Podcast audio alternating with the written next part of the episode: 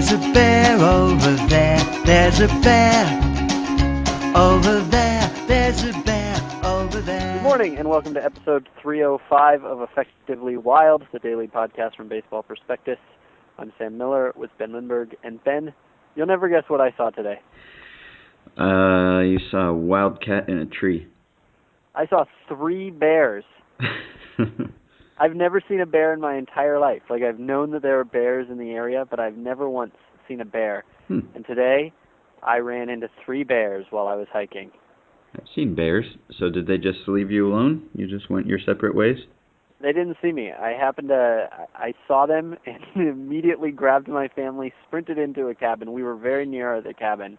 They were like kind of like right at the base of the trail, and we sort of ran into the cabin, freaked out, thinking that they they were probably going to come inside the house and kill us.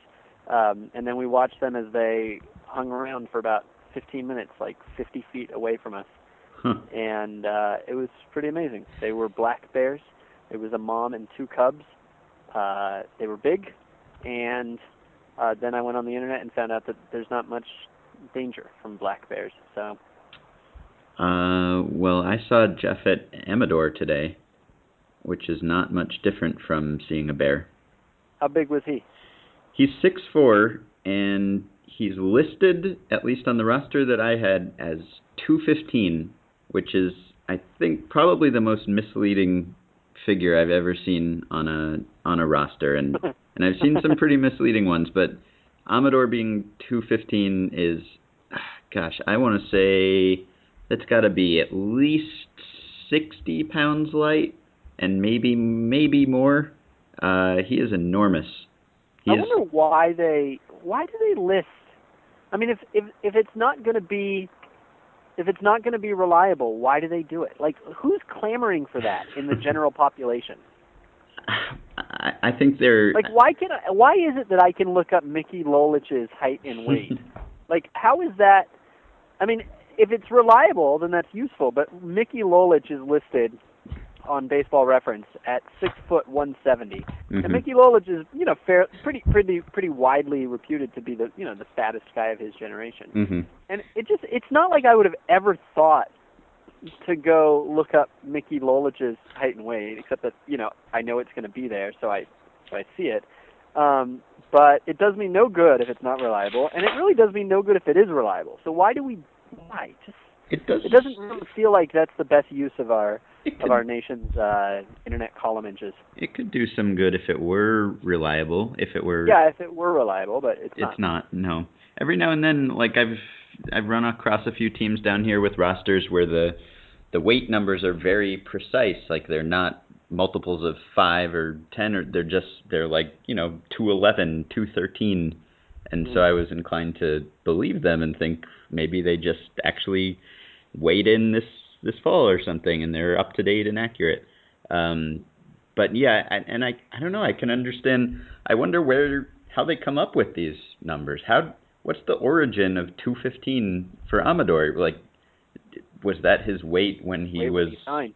Yeah, when he was I don't know 16 on his first high school baseball team or something. Maybe he weighed Maybe. 215, uh, and it just never changed. And I could get it. I mean, I understand why. Uh, a you know, a player who's five nine wants to be listed at five ten, just like a five nine person will sometimes describe himself as five ten. Or I could see if Amador wanted to take off ten or twenty pounds, and maybe maybe people would be persuaded by that. But uh, no one is persuaded by two fifteen. That just that just makes you seem even even heavier because it's so outrageous. So uh, he is the biggest baseball player I've ever seen and he got a ground ball at first base and it it just it went through his legs and he didn't really even move towards it or make any effort to field it. it he's just too big to bend down really.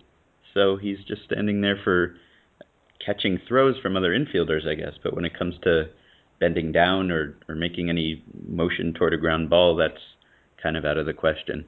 Uh so so that was fun to watch I heard a baseball broadcaster this week describe Prince Fielder as a good fielding first baseman.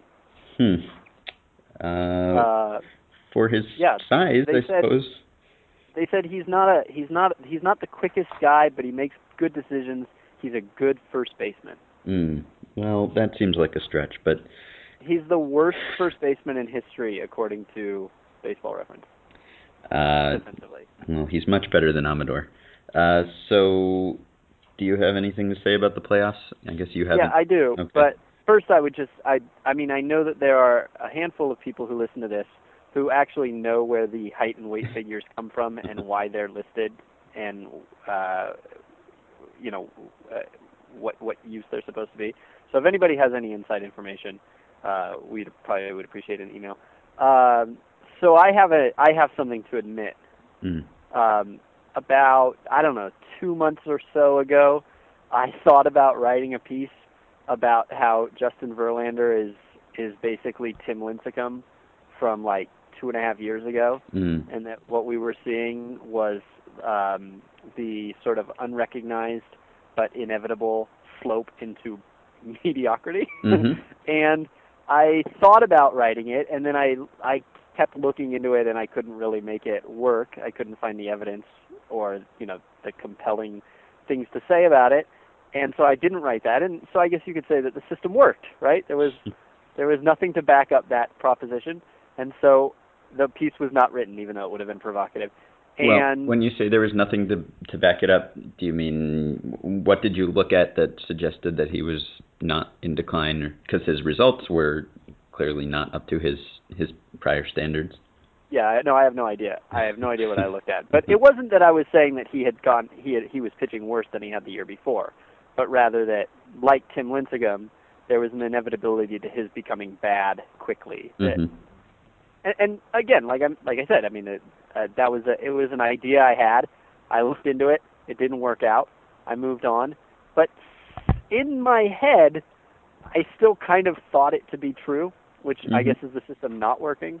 Mhm. And uh, so, uh, with great embarrassment, I admit to this now, and uh, uh, repent. I repent. well, I was. I mean, I was thinking that didn't we didn't we talk about uh, at some point we talked about the extension and how in retrospect it already wasn't looking so great.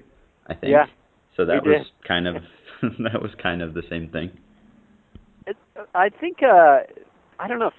Fastball velocity is probably one of those things that we're you and I aren't really qualified to know what is significant. You know, like we Well. you and I don't know how to I've been to scout to- school. I don't know about you. Yeah, but like we don't know why guys get faster all of a sudden. Like Mhm. I don't have any idea why Justin Verlander's fastball velocity came back. Mhm. Um, I, I when I see a guy lose velocity, I think the safe bet is that it's not coming back, and so I always assume it's not coming back, and Mhm. that's a very very substantial a piece of evidence that he's not going to be as good a pitcher Mhm. anymore. And so it's like this mysterious resurgence is actually not that mysterious. He throws harder than he did like two months ago. Like Well- that's pretty much the entire thing. Maybe his whole season was just kind of a larger version of his individual starts, where he conserves energy in the middle of the start and then he throws 99 in the eighth inning. There was a lot of talk about uh, during this postseason about how he has become a, a pitcher. Yeah, I a- just heard that about But half an hour ago. it's kind of it's weird to cite that during his worst season. Mhm. Like like it's not as though he's gotten progressively better. Like if he had become a like if you said that about maybe like I don't know Adam Wainwright or something, then you'd be making a point. But with Justin Verlander, you're going like you're you're giving the explanation for his his worst season, but not like that's not the spirit that it's given in. yes, he should have remained a thrower. He should have. Throwing was working. yeah. Uh, okay. And- So anyway, now I think Justin Verlander. Like, okay, so Verlander uh, or Scherzer. um, I don't want to flip flop after like a week, uh, but I kind of feel like doing that. He really, he really looked, really looked good tonight. I only saw the last uh, two or maybe three innings of his outing, but uh, he looked like like vintage Verlander, which is pretty good. So I don't know. Not that Scherzer looked bad, but um, I, I guess I guess I'd go with Verlander. And someone in the Facebook group mentioned that we probably snubbed Adam Wainwright in our Yeah, discussion of that. Yeah. Yeah. I think that's probably right. So sorry about that. I'm not sure why we did. no. Uh, well, I think I know why we did. I think I actually had thought of pitcher. it. No, I think I had actually thought of Adam Wainwright in, in like the hour before the show, and I thought, well, I can't bring him up because that will just end the conversation. So I was definitely avoiding him. uh huh. Um. But now it's Verlander, right? Now it goes Kershaw and then Verlander, right? I mean, you're you are willing to flip flop. You it two starts. yeah, having is- is having enough just for watched that, I, yeah, I think that's enough.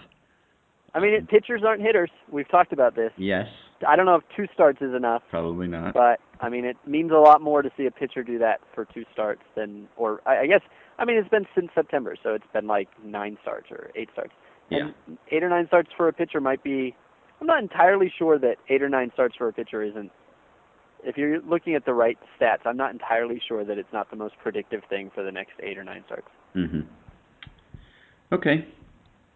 Well, that's that's our playoff talk, I guess. One more thing. Mm. One more thing. Okay. So, uh, thinking about thinking about how uh, we talked a couple days ago about uh, my idea that your ace should start game two and Mhm. game five, so that your number two starter can start game one and then come back on nearly full rest for relief in game 4 and Mhm. you can maximize that. Then I started thinking about the Tigers, and I think you could do this. You have game t- uh, game one is your number two starter. So pick a rotation. We'll just we'll say the rotation is just for simplicity. We'll say the ro- the rotation is Verlander number one, Scherzer two, Sanchez three, Fister four. Okay. Mhm. So you have Scherzer start game one, and then uh, Sanchez work in relief, Mhm. and then you have Verlander start game two, and Fister work in relief, Mhm. and then you have Sanchez start game three, and Scherzer. No, nobody works in relief. I think that game Sanchez is all alone. Okay. And then you have Fister start game four, and Scherzer works in relief, and then you have Verlander start game five. And in in that situation, you don't have any starter pitching in relief with fewer than two days in between a start. Mhm. And in fact, I think it's three days. Is it? What? No, it's two days. Yeah. And if I don't know if that works, but I feel like it could work if you get you one or two innings out of those starters. I feel like they could have gone into this playoffs with eight pitchers. Those four starters, Benoit, Smyly, and then you know two random guys just in case. Uh-huh. Um yeah, that would that'd be a pretty high percentage of your innings accounted for by by your best pitchers, which is a good thing. Right, So- that now I'm done. Okay. Did you I guess you didn't see Miguel Cabrera's home run. Uh, did I see Miguel Cabrera's home run? No, Oh, well, he hit one. against Sonny Gray. Uh yes. Not that that Okay. invalidates anything that we were talking about the other day cuz uh What was it like? Tell me about it. It didn't go as far as I thought it would off the bat. He pulled it, and it was uh, not not over the fence by a whole lot. It wasn't one of wasn't one of his his bigger blasts, but um, and it looked like it kind of I don't know. It didn't look like his smoothest swing either. Just kind of muscled it over the fence. Um, What was the pitch? Uh, I think it was an inside fastball. It was definitely inside. I'd have to check. Um, so anyway, That's interesting because they don't. They've been. They've been staying away. yeah, uh, one of the broadcasters when I tuned in, I wasn't able to watch at that point, but I saw it later Mentioned the fact that it it was like the first pitch they had thrown him inside, and he he made them regret that. Uh, okay, so we have some listener emails to talk about in part two of our listener email show for this week. Um, this one is, is Kershaw related, sort of. Uh, John from Montreal asks My question is about the value of innings pitched. What would you prefer, Clayton Kershaw's season this year, or A, a pitcher with the same WAR for the year but who somehow pitched three times the innings as Kershaw, or B, a pitcher with the same WAR but with only of the uh, only a third of the innings Kershaw pitched. I understand nobody without regenerating limbs is going to throw 600 innings, but still. So, a guy who, yeah, guy who pitches a third of the innings but is three times better in those innings, or a guy who pitches three times as many innings but is a third as as efficient or productive in those innings. So when I was thinking about how to use the Tigers pitchers efficiently as starters slash relievers, and so that you would only have to carry you know eight pitchers on the staff. Mm-hmm. One of the things that made this less exciting was like I was fantasizing about whether you could do it with six, and then you could use your entire roster for position players. Mm-hmm. But then I I realized well there's just not that many good position players. Like yeah. once you get pat I mean as it is I think they had Hernan Perez on their bench, which is like a completely useless use of the you know uh, piece on the bench. Mm-hmm. I I don't think they used him. I think last year in the postseason they used like 21 players mm-hmm. out of 25. And I mean the the 600 innings thing seems really cool because then you're like, oh, you don't have to carry two extra pitchers. But it's not like there's just a billion good position players out there and you would carry them, mm-hmm. except you don't have room on the roster.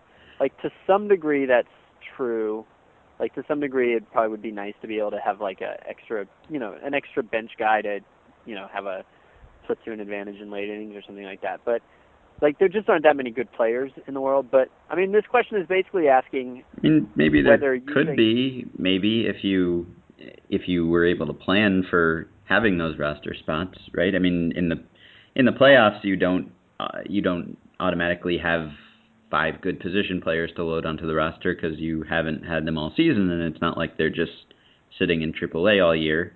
But if you if you had this guy who pitched 600 innings and you knew you could count on him for for that amount of innings, then you could you could plan on that over the off season. You could put together a really really deep bench possibly. Yeah, I have to think about that. I'll take your word for it. Yeah, so I I don't know. I think so. If you have this guy going 600 innings, at the very least, you would have you could cut out. A, I mean, I feel like this would be easier if we did 400 innings because it's slightly more realistic. Okay. Um, all right. So if you do that, then the extra, you know, 170 innings or whatever it is that you're saving would basically just come out of the back of your bullpen, right? So you'd you'd give those innings to uh, you just take those innings away from your worst relievers ideally. I guess you couldn't Well, not really. I mean if you're pitching if you're actually pitching 400 innings, you're starting you know, you're you're starting 50 games. Mm, and then you put you put a starter in the bullpen. Yeah. Yeah. Well, I mean then you'd have to presumably it wouldn't work. I mean, realistically, as realistically as this question is going to be, realistically it wouldn't work because that guy, in order to get 50 starts, he would have to be on something like three slash four days of rest. Mm-hmm. You know, Mm-hmm. three slash four man rotation, and then the, I guess the rest of the staff would have to be that, unless you're using his frequency to give everybody else extra days off, which might actually be useful. That might, in theory, might be a good idea. Mm-hmm. Um, but I mean, isn't the question basically coming down to whether you think replacement level is um, accurate Mm. or uh, understates the Mhm. difficulty of finding replacement players or overstates the difficulty of finding replacement players? I mean, at its heart, that's what this question is, right? Yeah. Yeah, sort of. So, what do you think? Mm,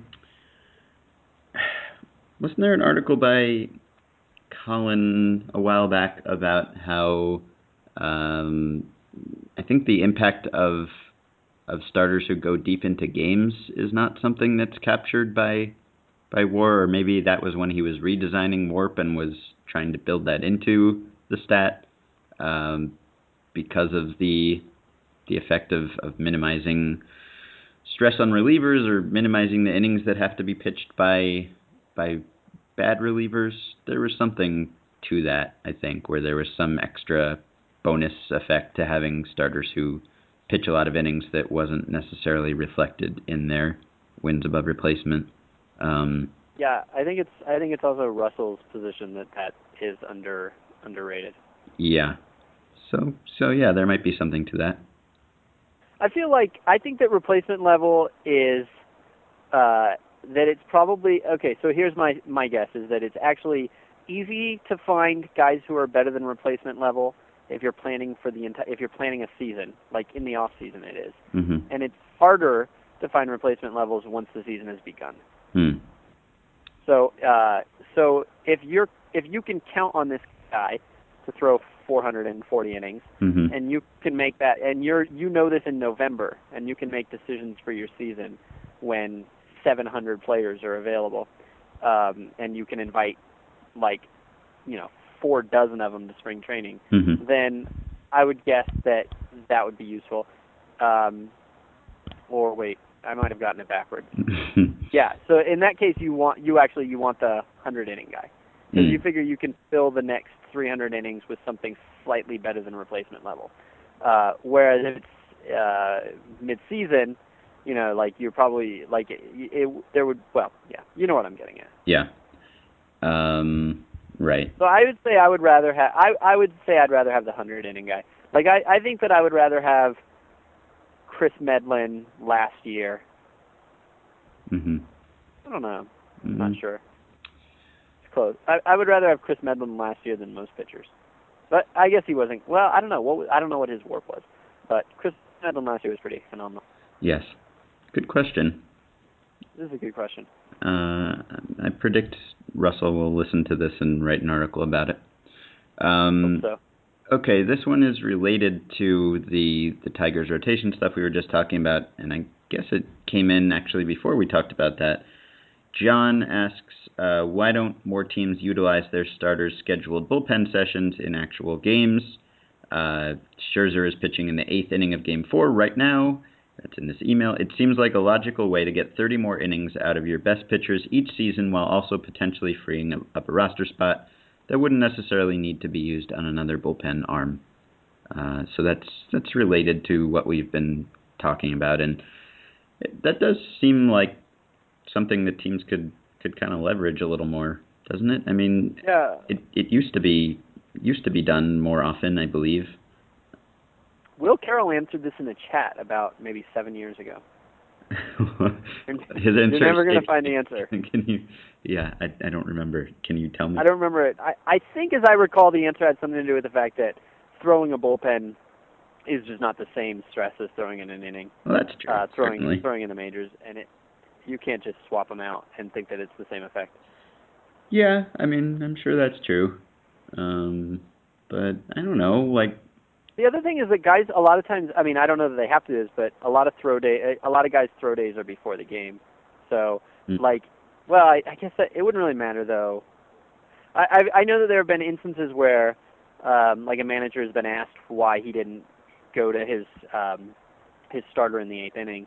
Uh, if it was his throw day in the postseason, the manager has said, well, he, he actually did his bullpen before the game, so he'd already done it. But um, maybe that wouldn't. I mean, if if you wanted to make this a strategy, then you just wouldn't do that. mhm. You'd have them either throw in the you know in the game, or you'd have them throw right after the game. Maybe they don't want to. Maybe they don't want to do their bullpen at 11 o'clock at night. Why would they want to do their bullpen at 11 o'clock at night? Uh, they might. Although I guess they could to. do it during the game. They could do it during like the seventh inning, and if they're not Mhm. needed in the seventh inning, they could just do it anyway. Mm-hmm. And you could put some strict pitch limit on them if you thought that that it's more stressful than a bullpen, which I'm sure it is. You'd say, well, you leave them until they allow their first base runner, or just leave them in to face three batters, no matter what happens with those three batters, or you know something like that, where you could minimize the amount of stress and, and still get a few extra outs out of them. Doesn't seem like a, right, so a bad 10 idea. yeah. Ten years from now, is it happening or is it not happening? Uh, I feel like there's there is going to be some some bounce back in in reliever innings totals. I I think I it could I could be completely wrong about that because the trend has been in the opposite direction for for decades now. Relievers pitching fewer and fewer innings and just having more and more of them. I, I'd like to think that it's getting to a point where enough people are talking about how little sense that makes, and we we talked about Kimbrel the other day, and uh, maybe that will influence how managers use their you know closers if there's a, a lot of backlash every time they don't bring them in in a crucial situation because they can only pitch one inning. I'd like to think that that the industry will realize that it's gone too far. If it has, which I guess you could argue that it hasn't because strikeouts keep going up, and that seems somewhat related to the the use of relievers and the specialization of in the bullpen. But uh, this is a long-winded way of saying that I think I think someone will try it. Yeah, I don't think it'll be something every team does as a matter of course, but I think there will be teams that that do it some semi regularly at some point in the next decade. I think it's so obvious that the fact that it's not being done suggests that it won't be done. I mean, I go back to this a lot in my life, but like I watched that movie 127 Hours, Mm-hmm. where the guy gets his arm caught in the rock and has to cut it off. Mm-hmm. And the entire time I was watching it, my brain kept going, "Oh, come on, he could he could get it out." and I had to then immediately remind myself, no, he can't. If he could, he would. Like he has the incentives are there for him to to take his arm out. so the fact that he is not is all the evidence I need that he can't. Like even though I can't imagine why it would be so hard to move that rock, mm-hmm. it is it is a it is a verified fact that it is impossible to move that rock because he cut his arm off. And I feel like this is just not like it is not a clever idea. like we've all thought this. we every team knows this is a possibility. Nobody's doing it. Not, you know, nobody's even trying it. So I would say that that answers the question. However, that assumes that pitcher usage stays the same overall. I think if you see starters move down to say five innings being the norm, which I could see happening within 10 or 15 years, if a pitcher is only throwing five innings for the purposes of uh, you know not letting the lineup see him three times Mm-hmm. uh, or more, um, and you know just capitalizing on the strength of relievers in general, um, hard throwing relievers in general. I, I could see if, if starters were only going five innings, then it makes it makes it a lot easier to imagine them coming in on their throw day and throwing two. Mm-hmm. Uh, okay. That, that's my answer. I I have to go, Ben. you do. Um. Okay. Yeah, I gotta I gotta move. Bear coming. I can't. I, I actually can't hear you. There's a bear coming. Are you still there? I'm still here. Can you hear me? Y- yes. this is. You there, Ben? Uh, I'm here. I'm here. yeah. No, you're not. I'm here. I actually hear you like the voice of God every once in a while echoing here, here, here, and that is the extent of what I hear. This is it has gotten pretty bad in the last few minutes. Okay, then we will cut this short, and you can Okay. go back to, to nature. Uh, so Did you hear me saying, "Do you hear me?" yes, Because that's it was embarrassing. good. Good podcasting. Yeah, I heard. Oh, I heard no. that. I could edit that out, but I probably won't. Um, okay, so then we'll we'll call it quits here. Uh, we'll be back next week with more shows. Send us emails at podcast at baseballprospectus.com. Uh, rate and review us on iTunes and subscribe to us and join our Facebook group at facebook.com slash group slash effectively wild and enjoy playoff baseball over the weekend. We'll be back on Monday.